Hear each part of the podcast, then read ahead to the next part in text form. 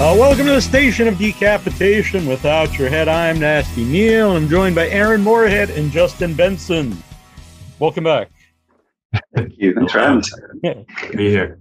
So, uh, something in the dirt. Um, I've seen all your movies, and I think this one's my favorite. Not just because you guys are back, but I really like this movie, and uh, it's hard to explain. So, could you give people an idea of what the movie is? Uh, yeah, I'm. A, I'll take a shot at it. We we um, when we make our indie films, we typically typically don't have to go pitch them places. So when then we do this, and we try to give a good log line and always stumble a bit. But I'm gonna try. Something in the dirt is about two new neighbors who are also potentially two new friends. But that friendship faces many stumbling blocks when they encounter an otherworldly phenomenon in the newer of the two tenants apartment. And they decide to embark upon trying to document this phenomenon to attain uh, everything from fame and fortune to perhaps spiritual awakening. Well, I think that was a good job of explaining it. obviously, as a, obviously, movie has a plot, but I think the movie's more about the themes of the movie. Was there ever what was like the point where you guys decided like this is what we want to make? This is a story we want to tell. Oh, um, I, I mean, it came together very quickly where we had decided to make a movie under lockdown conditions. And we had a few bumpers on what we knew we wanted out of it, which was uh, personally, we we were trying to predict what other lockdown movies would be like. And we really didn't want them to be that. We didn't want them to be out about loneliness and isolation and Zoom and pandemics and going crazy in an apartment and all of that. Now, a lot of people are going to watch this movie and still feel like it's about that, but we really were just trying to express ideas more around folie à deux when it comes to going down a rabbit hole that may not have a bottom. Um, and so, and uh, our our take on a haunted house and all of that. Uh, even though, of course, I don't think anybody calls this a haunted house movie unless we define it as such. Um, but it's uh, so I think that the the idea came together very quickly after saying we want to uh, we want to make a movie. It, it, was a few days later of of sitting down and thinking, okay, why don't we finally make that movie that we always talk about, which is how would two rational people respond if they saw the supernatural? Uh, most haunted house movies have people just trying to escape. Um, but in our opinion, if there are ghosts and demons and and or supernatural forces out there that are be, far beyond our scientific understanding of the universe, um, it feels like curiosity is the more default reaction, at least from Justin and I. That's probably roughly where the similarities between ourselves and our characters end. But but that was something we'd want to put out in the world is be curious about this kind of a thing. Don't fall in and don't run away. There's a, there's a wonderful middle ground, which you can you can tell that kind of a complicated and nuanced idea when you make a, a small indie film. Speaking of small indie films, I do like there's a line in the movie about um, we're going to get this at festivals and we'll get at least like $10 million for it. uh, I assume uh, when that plays at festivals, that, that line probably gets a good response. I think so. Is that one of the better ones, Aaron? I can't remember. Uh, yeah, we've only seen. It's funny. We've only seen it with an audience a handful of times. Uh, I'm sorry, an English speaking audience a handful of times. Um, and so the humor, you know, we does seem to work very well with English speaking audiences, but it's uh, there's at least a chuckle. There's at least a chuckle. It's weird you said it was a haunted house. I really saw it as like a commentary on the internet uh, conspiracy culture. Sure. You know, it's yeah, it, it could be. Well, it's so it's so interesting because we shot it in October 2020. Again, that right, Aaron? Yeah. Yeah the the, the bulk of it, the, the bulk of it. We, we we continued shooting for a year after that, but most of the movie was shot in October 2020, and um, oddly, at least in the the sort of universe that that Aaron and I and, and David Lawson inhabit. Um, internet conspiracy theory wasn't, or conspiracy theory in general wasn't quite as big of a thing. It probably was. Maybe it was to everyone else, but but to us, it hadn't quite hit yet that that was a that that was a big big thing um, for us, anyways. Um, and but it was it was interesting to s- and horrifying uh, to see it become a very very big problem. Yeah, we um, we were more commenting on the X Files than and and the fact that people grow up on that, and then the the, idea that sci-fi myth can become other people's realities in in a very real way, and there's kind of a duty of the author to be careful about that. Um, but but the modern conspiracy thing that's going on right now, you know, we moved made this movie two years ago, two and a half years ago. As Justin said, it was out there, but it, and it could totally be viewed that way, but it's was not our intention. Yeah. I like a lot of the vagueness when people when you're like, uh, oh, I heard this on something, but no one knows exactly where most of the time. Like, oh, I heard it on a podcast or I read it somewhere, and oh yeah, you can just go look it up. Uh, it's true, and uh, I, I, like that kind of thing because I see it all the time on on social media. People just telling yeah, you go look it up. It's true. Well, I mean, Justin, would you say that one of the biggest problems that we personally see, uh, and, and this is this is in our own lives, within our own circles, not not you know within our own bubbles, I guess is a way to say it, um, is that a lot of people don't quite know how to differentiate between something being a reliable source and something just existing in there therefore it's it's true. Mm-hmm. and by the way that's not us saying anything profound. Everybody knows this and everybody believes it. That's the weirdest part. Like we I think even they everyone on this call gets fooled by it too. Yeah. we all get fooled by it you know I think even in the movie, the characters on some level think some of this. They kind of know some of this stuff is is probably not true, or it is true, slightly true. But you you if you want to believe it, you still go with it. It's uh, it seems very real. Mm-hmm. And now, speaking of the comedy, though, so so they have the radiation suit, and that's very uh, funny to me. Is there ever a point though when you don't want something to be too funny because it could take away from from the uh, from the more powerful aspects of the movie? That's a really good question. Um, it's it's weird because it it gets into this like very gut level instinctual idea of tone. And it's never that the joke's too funny. It's just that sometimes the joke just seems like it should be in a different movie. Um, but that's but it's not like the degree to which it makes you laugh. It's just more like, oh, sometimes it starts to veer off into sketch comedy or yeah, you know, something you might be more likely to see in like a and and um uh, like Anchorman or something like that. And Anchorman, personally, I'm not even saying this as a joke. Personally, I actually think Anchorman's like an amazing work of art. Yeah, you know, I, I, wouldn't trivialize it in any way.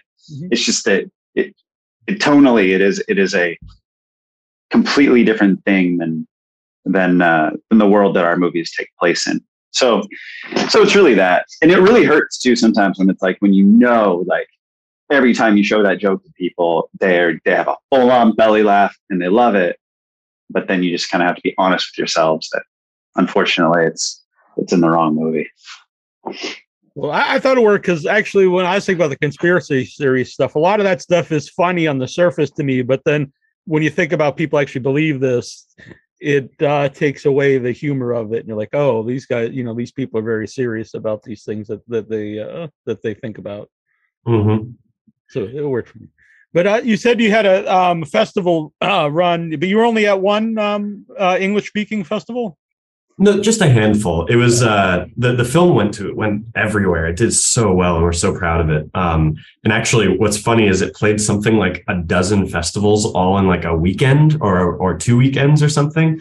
Um, and we couldn't go to any of them because we were releasing the film here in the United States. And so we were, by the way, the world's smallest violin. It's like so cool what this movie has done. Right. Um, and I mean, pretty, pretty amazing. Uh, and, and it really blows our hair back. And we're so proud of it because, um, we just found out yesterday while we were doing a, a live watch that it broke into the top 20 of all movies on iTunes. And the next lowest budget above us and below us was $10 million. and then there's this movie just kind of like sneaking its way in there. That was very cool. Um, budget is a relative term. because I guess it is. and then, you know, um, thousand could be a little yeah. Bit but yeah, we did we did Sundance, um, but but that doesn't quite count. I mean, sorry, it does count, of course. But when you're talking about seeing it with English speaking audiences, uh, it was online this year, so uh, we didn't get to see it with an audience. Um, and uh, but we did get to see it Fantastic Fest and and all these wonderful other ones. Yeah, yeah. I met Justin at Fright Fest in London briefly. That was so fun. Yeah, we we had uh, we'd never been before, and and also uh, the scale of that film festival is pretty wild. Those giant IMAX screens. And when you're walking in, and the staircase is like lit up with fright. It's like Vegas. It's amazing. Yeah. You know, it's funny. I, I, it's. I realized that those IMAX screens are so important to Fright Fest that they're basically like its number one in my mind. It's like their number one um, marketing tool. Like when I think about Fright Fest, I'm going to think about back to back IMAX screens and that's and I want to play my movie there, and and an audience that shows up and packs it. That's oh, crazy. Uh, what's the difference between you know making a film that's going to play well at a at a festival and it's going to play well on video on demand to a wider audience? Oh, really good question. Heavy. I actually don't know. I won't even claim to know that. I do. Um, I just realized I know the difference. Um, the quality of your poster art. Which sometimes I don't think is always better. It just has like orange and blues or something. Yeah, yeah, yeah. I like I like your answers. Like I got it. Color saturation on the key art. Yeah, like it is. it is like like the things that do well on VOD have so little to do with what the movie actually is, and everything to do with like, will someone click on that thing? So yeah, I did notice a difference. The other one, the original poster was like gray with uh, the the brains, and then the new one is uh, yeah more colorful. But they they but they're both very cool. We are so lucky that in our careers we have always had huge amounts of um, input with the distributor on all of our marketing materials. So, uh, except for foreign marketing materials, those just come out and we're horrified most of the time. But, um, but, but domestically in the United States uh, and and often in the UK, we, uh, we we get a heavy hand in it, and we're so happy because it looks. We're so proud of it all. We we can put the posters on our walls and not have to cringe a little bit, you know. All right. There, so, uh, there's there, there's actually this is fun. There's actually there there is some I want to softball this. There is some key art in certain territories of, resol- of resolution that are not North America that like literally look like like like like bootleg CDs from like the mid '90s. Uh-huh. Like I guess like it looks like a photocopy of a photocopy, and like the design it's like the the concept itself is like what what is that? Very weird. Like it might as well have like that that screaming girl like clawing her way towards the camera on it, you know, and, it, it, and it's like there's not even a girl in that movie. but the uh, but also by the way, there there are some absolute crimes against design uh, internationally for synchronic. Oh my goodness, absolute crimes. Everyone pretty much nailed the endless. Those were pretty cool in other territories, but yeah. Very good. Well, uh, it's out on video on demand now. Something in the dirt. I really liked it, and not just saying that because you guys are here. It's my kind of movie, uh, and it's thought provoking. I really liked it, and I saw different things maybe you guys intended, which I think is always a good thing. It was designed that way, and thank you. Yeah, and I appreciate both coming on. Thank you. Thank you for having me. Yeah. Take care, man.